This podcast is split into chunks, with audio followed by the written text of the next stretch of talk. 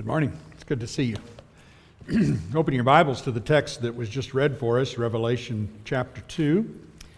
And uh, yeah, I kinda wanted to make sure that uh, I was just, as I was listening to Anand read, I was thinking, I think something got left out, but it didn't. uh, just looking at it wrong. Good to, good to see you. Uh, this is uh, an interesting text and maybe one that is difficult for us to relate to because uh, we have never experienced the things that this church at Smyrna uh, has, has had experienced. And so let's start with this question How do you think that you would handle a severe trial? So for some of us, we would say, Well, I've been through some pretty good trials. Well, in this case, we're not talking about the trials of health and the trials of things that come through life that most people have to deal with and suffer. Uh, there are, of course, numerous trials like that, but the Lord in this particular letter goes beyond that. He says, uh, You are going to have something entirely different. How would you handle a trial that becomes a threat to your life and the life of your family. And the threat does not seem to go away, and the threat is, is going to, in some cases, bring some of you to death. And you have a letter like that written to you. How will you handle the trial? I think the question is difficult. And we, I've asked myself that question many, many times, trying to prepare my mind if and when the day comes. And I think that's important for us to do because the Lord has warned us that those are likely situations and likely scenarios for a Christian. But how will you handle it? It's a difficult question because we know from people like the Apostle Peter that it's easy to theoretically say, Yeah, I know what I need to do. I've got this. And Peter himself said, There isn't any way, looking Jesus right in the face, there isn't any way I would ever deny you. And within six hours, he denied him three times. It, it is a question that we need to consider. And the church at Smyrna was asked to face this particular test. And that alone should be a great example for us to learn from Smyrna and learn from what Jesus tells this church to do and be prepared for. So let's take a look at from that standpoint. The first thing that is important for us to do is to look at the background of the city of Smyrna. With most of these letters, the background of the city helps us understand somewhat about the situation at the city.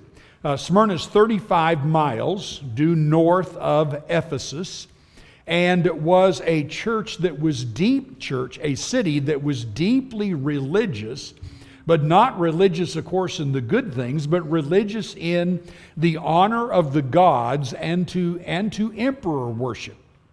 They were, they were immersed in it. They were the center, if you will, of, of a Roman cult that worshiped the emperor and followed after the emperor. Uh, it is interesting that they built a shrine to the goddess Roma as early as 195 BC, 50 years before Julius Caesar was killed. And so this they go way, way back and they were proud of what they had done, and they had a zeal and a reputation that was to follow after this Roman cult the cult of the gods and the deification of the Caesars. And so this was extremely important. Uh, they won a contest, in fact, entered a contest, if you will, and won a contest to allow them to be the first to build a shrine deifying Tiberius Caesar. So you can see how zealous they were even about this, these things. And we learn on top of it that there are Jews in this city. And you say, well, how, how did the Jews escape any kind of persecution? They wouldn't have worshiped the, the Caesar. They wouldn't have worshiped these gods. Oh, not in this case. These are different Jews. These are the Jews we studied in the book of Daniel last year, who were the Jews like in the days of Antiochus Epiphanes back in 167 BC. Those Jews caved in to Antiochus in order to keep themselves alive.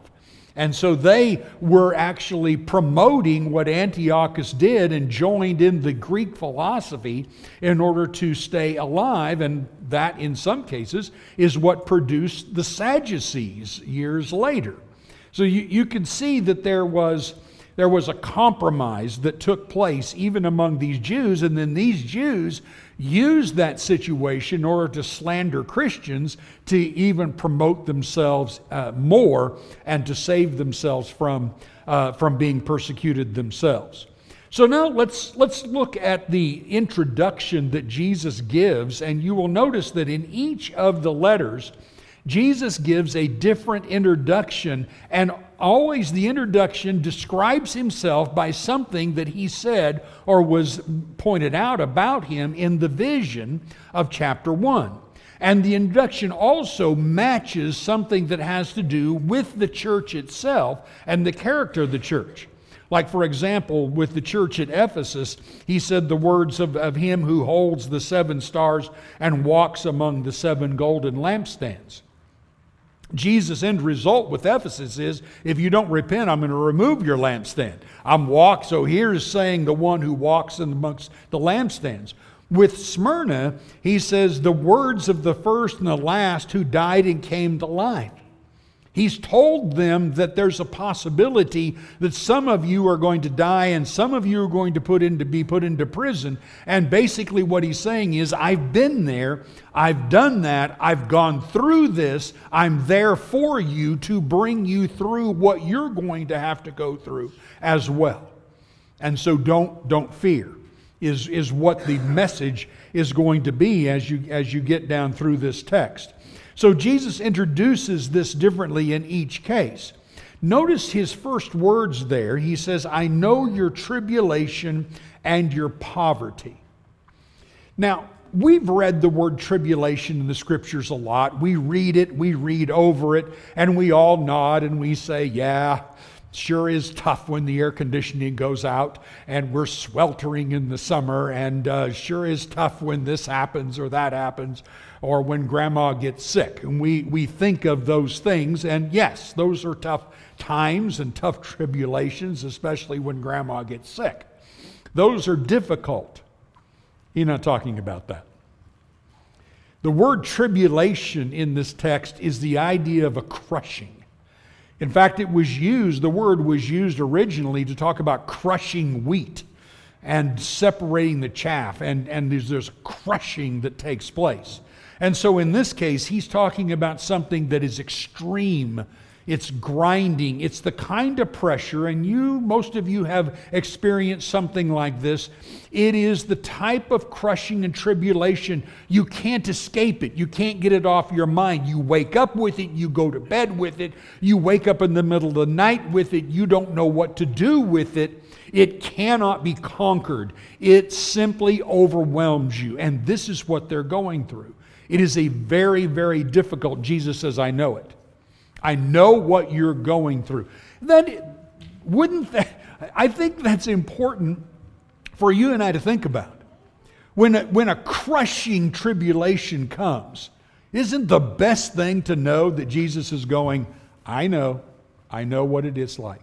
I know you're going through it.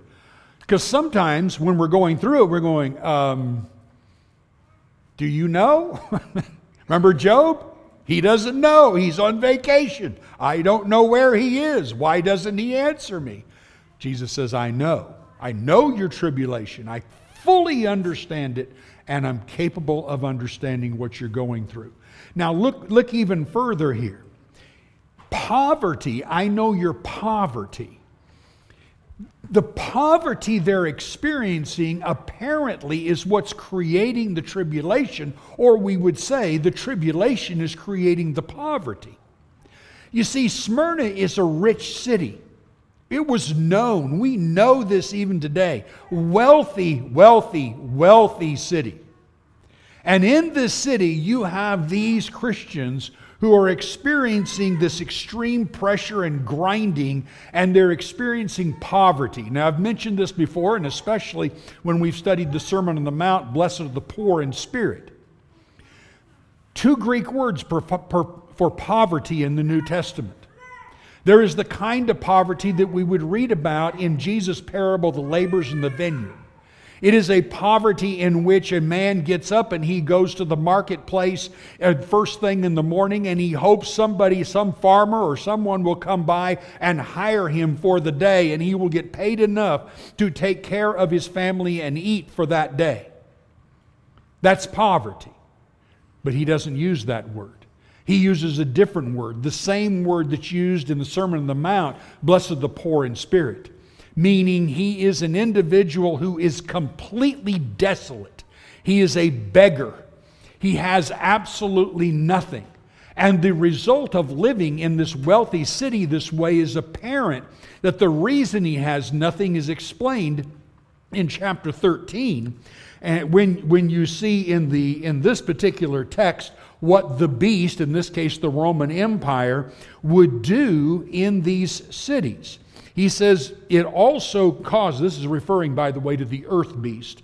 Also, it causes all, both small and great, both rich and poor, both free and slave, to be marked on the right hand or on the forehead, so that no one can buy or sell unless he has the mark, that is the name of the beast or the number of its name.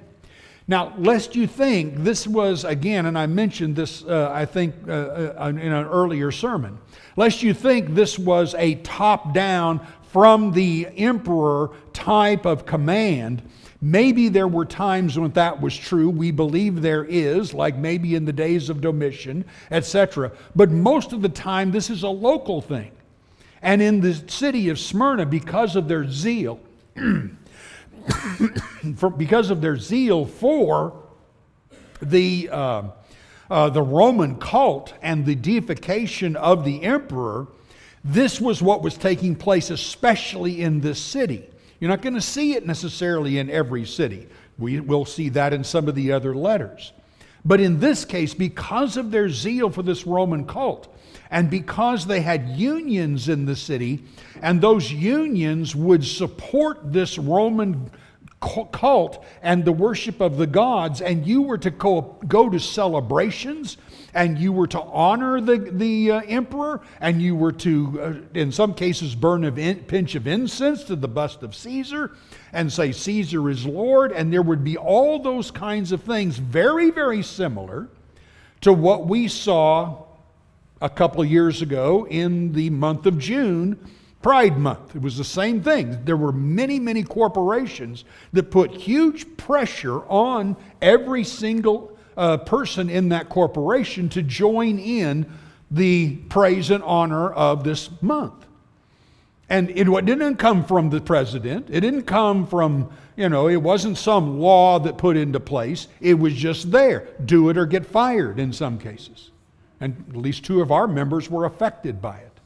So here is the similar type of thing that they're going through. Now, what is happening then is the city is wealthy, and you have Christians who can't get a job and can't walk into the marketplace and buy anything if even had money because they're not going to sell to you. They know who you are, they know what you won't do, they know who you honor, and they know you don't honor Rome. That's their perception. And you could talk all day long about, no, I have no problem with the Roman Empire. I just can't worship the emperor as Lord. I don't care. That's a problem with the Roman Empire. And so that put them in that situation, and they had then this extreme poverty. It was further exacerbated by the fact that the slandering of the synagogue of Jew of Satan. Notice how Jesus talks about it. He says, Those Jews which are not really Jews. He says they're a synagogue of Satan. Satan runs their synagogues. You can imagine these Jews in town, they do the Sabbath, they do all the things that outward Jews would do, but he says they're run by Satan, which is, which is I think, one of those things that needs to trigger in our minds. In the book of Revelation, one of the things that we discover is religious does not mean serving God. The beast is religious. The sea beast we'll read about in chapter 13 is religious. The beast that comes out of the earth, in fact, enforces people being religious. And so, being religious, as Jesus is showing throughout this and many texts in the scriptures, does not mean that you're serving God and does not mean that you're not on Satan's side. That's exactly what Paul says in 2 Corinthians chapter 11, verse 13 through 15. Listen to the words. For such men are false apostles. These talking about people in the church at Corinth. Are they religious? Uh huh. Did they say they believe in Christ? Yep.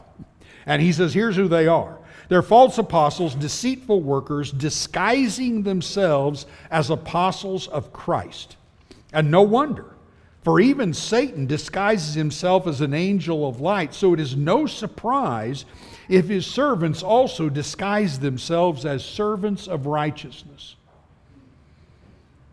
In teaching people who aren't Christians, the, this is probably one of the biggest challenges that I have, that we have is convincing them just because it's a church doesn't make it not run by Satan.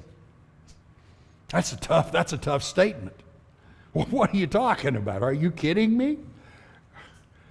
That's exactly what Jesus is saying here. He is a religious group in the midst of this town, and they are a synagogue of Satan. Why, those Jews would have been aghast at such a statement. They'd have said, Oh, you are a hater. You're a terrible person to call us that. And Jesus says, Well, that's exactly who you are because you do not follow me. In fact, you turn around and cause those who do follow me to be persecuted. So the, the emphasis that, that is there is extremely important for us to understand, especially in our world. We can't just look at things that are religious and go, well, at least it's religious. Religious was part of the beast and the earth beast way of killing people, of getting rid of people who would not follow them. That was their way of deceiving the world, and it was extremely damaging. Now, Smyrna is one of two churches in these seven letters, Smyrna and Philadelphia, who do not have a rebuke. So stop and consider that. Smyrna is not rebuked. They're given mainly one encouragement, one main thing, warned about what's going to happen, and then given one thing they want, he, God wants them to do. You would therefore, I think, obviously assume that if they were given no criticism, that they had all the positive traits that you would read about in any of the other churches. He doesn't bother giving the long list of all the good things that you do. In fact, the churches that he gave a long list about all the good things you're doing, you're holding your breath because you're going, okay, when's the next shoe going to drop? When are you going to turn around and say what we didn't do? And that's what happens in the other in the other letters. But with this one, you can assume Smyrna's doing all the things that God wants them to do. They are then the great example for us to do all the things that God that the Lord says were good in all the other churches but now here's the key test. The key test is how are you going to handle this this persecution that is about to come your way? So start with this. How would you meet the challenge? How would we meet the challenge today? The supermarkets are full you go to the marketplace and you walk around. We even have some of those open types of farmers markets today. And you walk around and you see all the food and the abundance and everything. And you either don't have any money to buy it, or if you did have money to buy it, they won't let you buy it. You have children at home, your family is starving. What are you going to do? You have begged on the streets. You sat outside the farmer's market asking people for anything a squash, anything. Could you give me something? And all the while, you know that the remedy is fairly simple. Join the union, pay your dues, burn your pinch of incense, go to the festivals that honor the emperor, and it's all yours. You can have everything you want. That's how easy it is.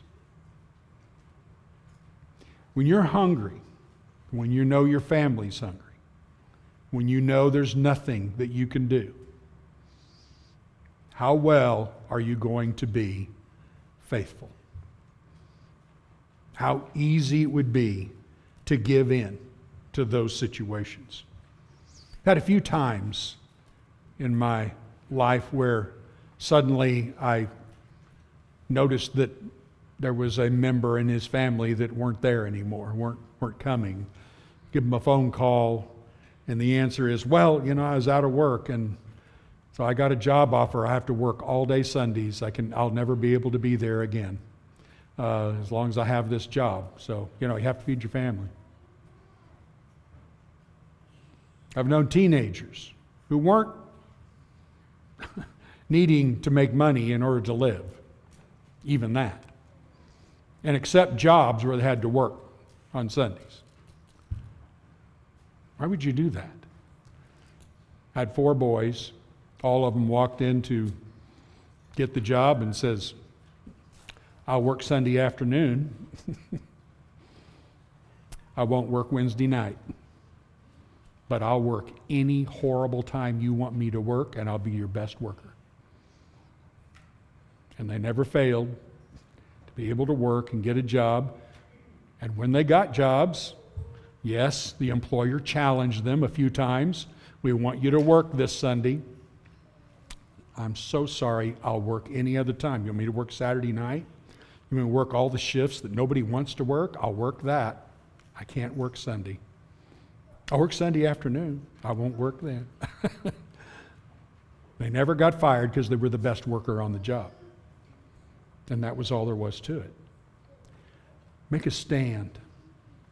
Make a stand. You know, the Lord gave us a wonderful promise in Matthew chapter 6, 33 and 34, when he said, Seek first the kingdom of God and his righteousness, and all these things will be added to you. Therefore, do not be anxious about tomorrow, for tomorrow be anxious for itself. You put me first, you put righteousness and my kingdom first, and I'm going to take care of you.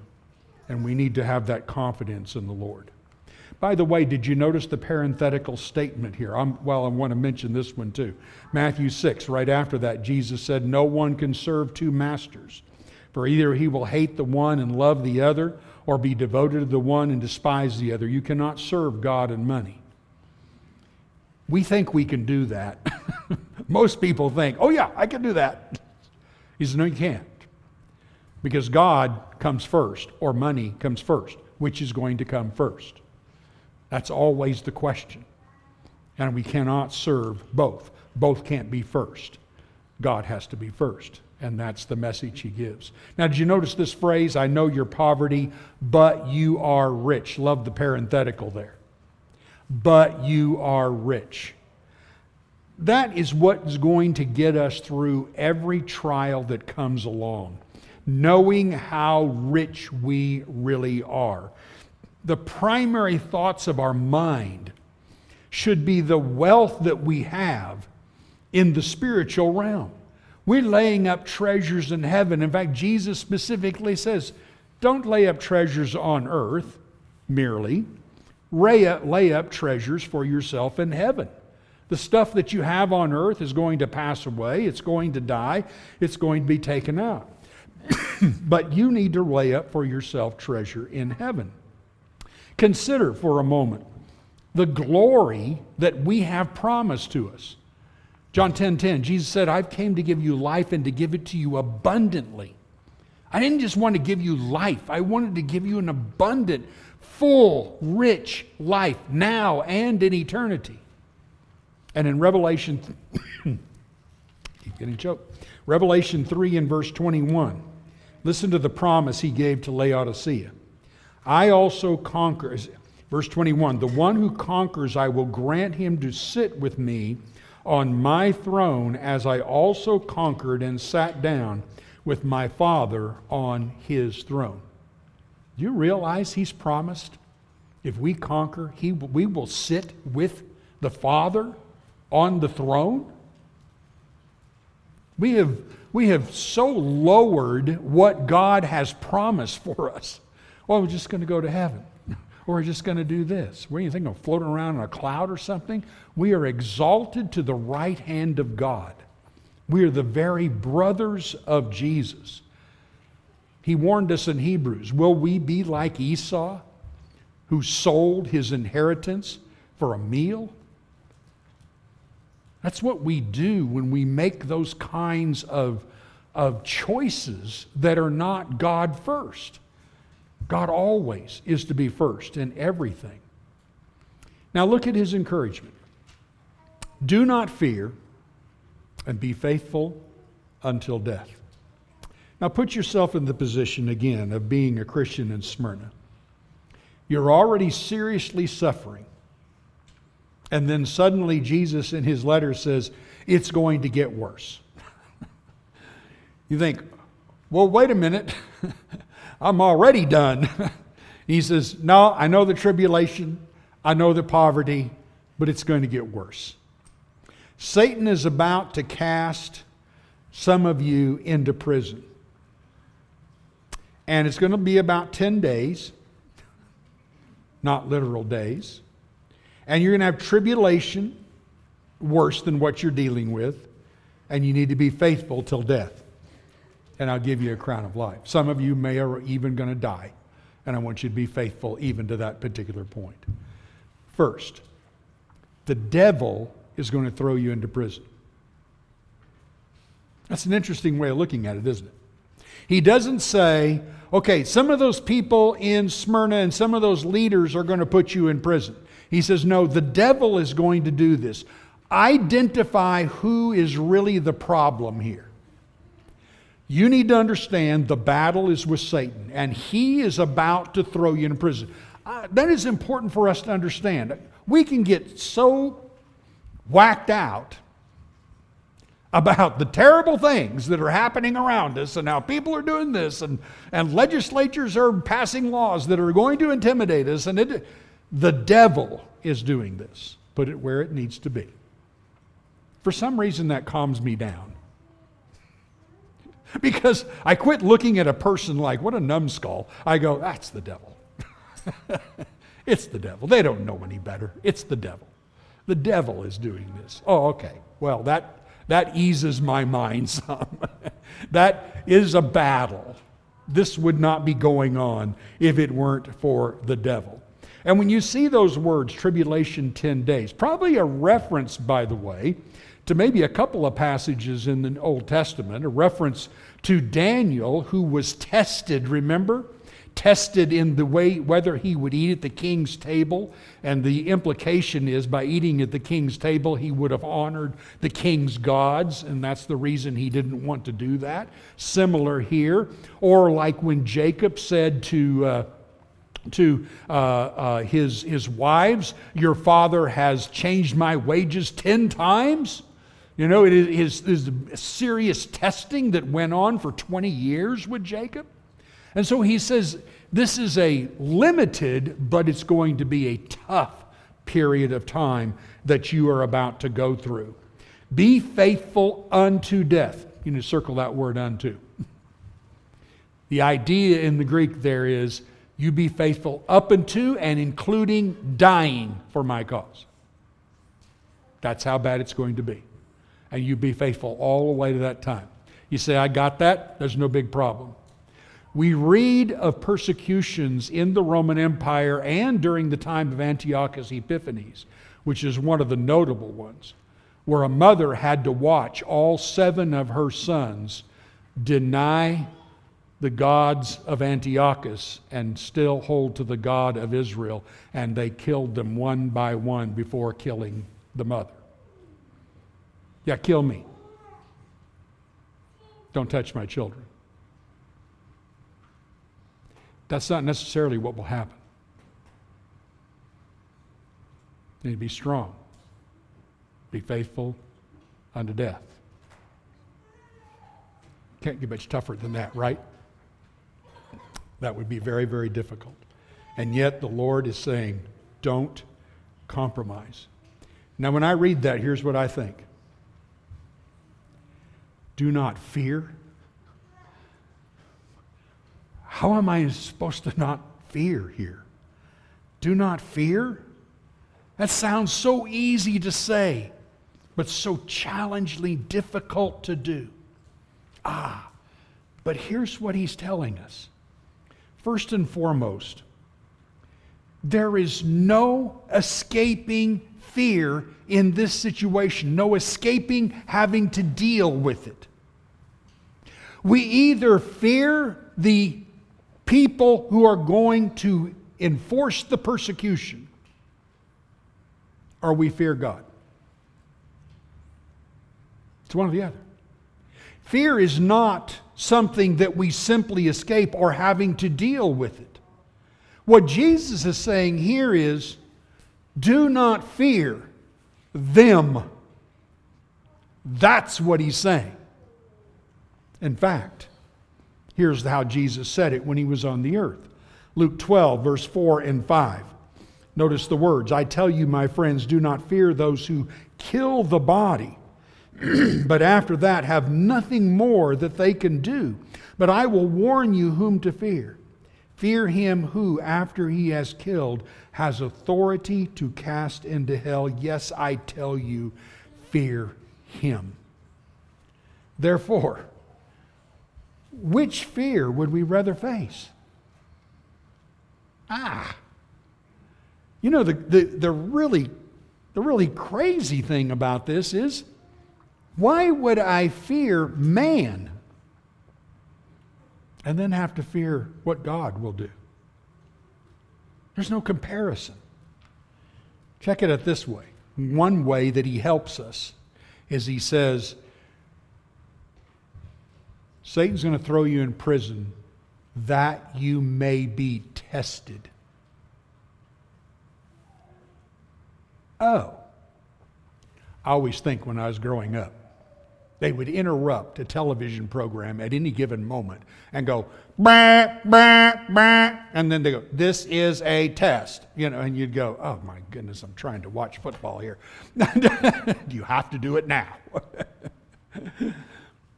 but you're relieved they didn't say, bah, bah, bah, get under your desk. The atomic bomb is coming. You know, that, the desk would have really helped. Uh, so they didn't do that. And you're like, oh, okay, it's just a test. It's just a test. There is real value in this. Check out the value. Just hold your place just a second. Hebrews chapter 2 and verse 11 and 12. Hebrews chapter 2, verse 10 and 11, excuse me.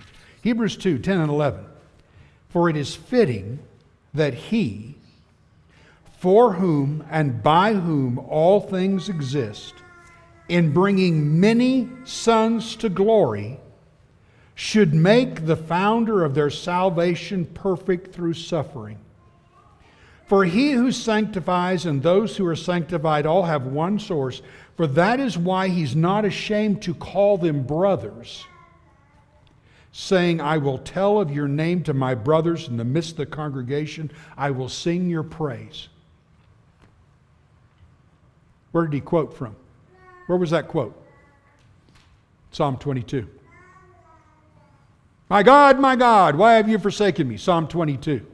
When right before that he says the Father had not turned his face away, and then turns around and says, I will praise you and I will call on my bro- call you my brothers because we will, are willing to go through the same suffering. And that's why at the end of the text in verse 17, he said, Jesus has been, has already suffered, and he's able to help you get through the trial because he's also been tempted like you. There's the beauty of it. That he's calling us than his brothers, and he is going to bring bring us through that. Jesus said in Matthew 5:10, "Blessed are those who are persecuted for righteousness' sake, for theirs is the kingdom of heaven." In, with, with Timothy, he said, Indeed, all who desire to live godly in Christ Jesus will be persecuted, while evil people and impostors will go from bad to worse. Deceiving and being deceived. This is part of what he's warned us about. And as citizens of the United States, we think we're impervious to it, that it's not going to happen. And he's telling us, you need to be ready. So, the importance of the church at Smyrna in the letter is get ready. Always be ready. It may happen, it may not. But consider that being tested is a blessing. Ever thought about it that way? He tells us to rejoice. Why is it a blessing?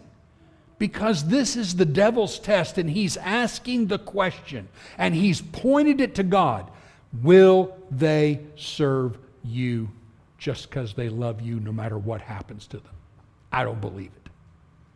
And thus he puts Job what he put through, and he puts us what he puts us through in order to prove that we are just doing lip service when we come here on Sunday. And when things get tough, we're going to dump it. We're going to be done. We're not going to do it anymore. Listen what the apostles did.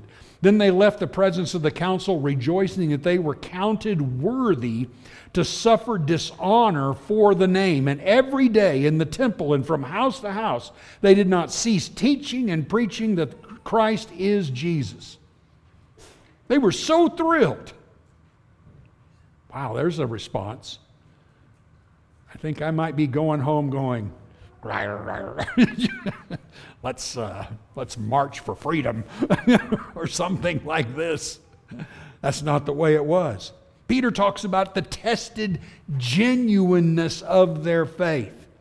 It was making them authentic. When you go through it, you go, Yes, I didn't cave. I'm the Lord's, and I proved to the devil that I would not cave. And then notice Jesus' promise in verse into verse 10. Be faithful unto death, and I will give you a crown of life. Romans were really accustomed to crowns, wreaths. They place on the head of the one who won the Olympics or the whatever it was, and they'd place this wreath. You imagine winning that, and you bring this beautiful wreath home and you hang it on your wall and within a week, it's dead. Did you ever get an award in high school? I got a couple at graduation, put them in a box. They're still in the box. They've moved with me every place I go, and when I move, I look, take them out and go, eh, soon to be burned, I guess. I can't seem to throw them away. What do you do with them? My kids will throw them away. They'll go, oh, look at this. Dad was a numbskull in school, you know. He, you know, here we are.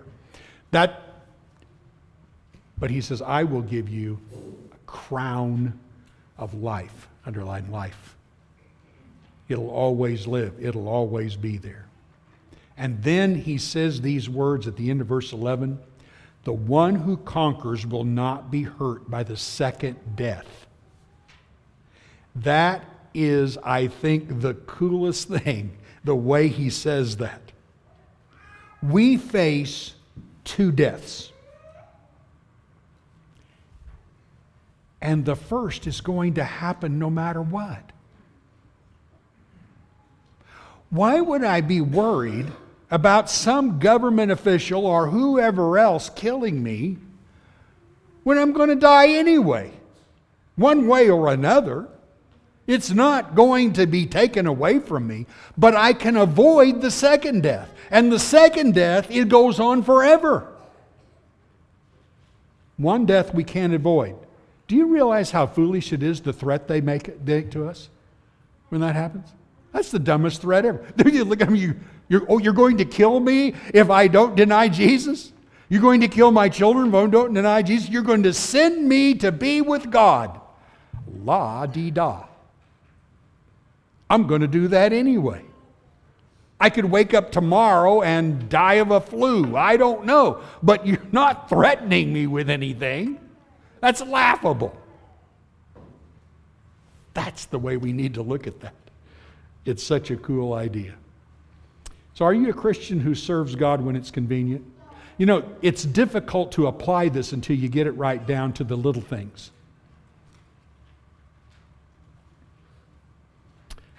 Are you only going to serve God when it's convenient and easy? Or are you going to serve God no matter how difficult it is? No matter the suffering, no matter the sacrifice, no matter the shame, is that the way you're going to serve God? That's the church at Smyrna.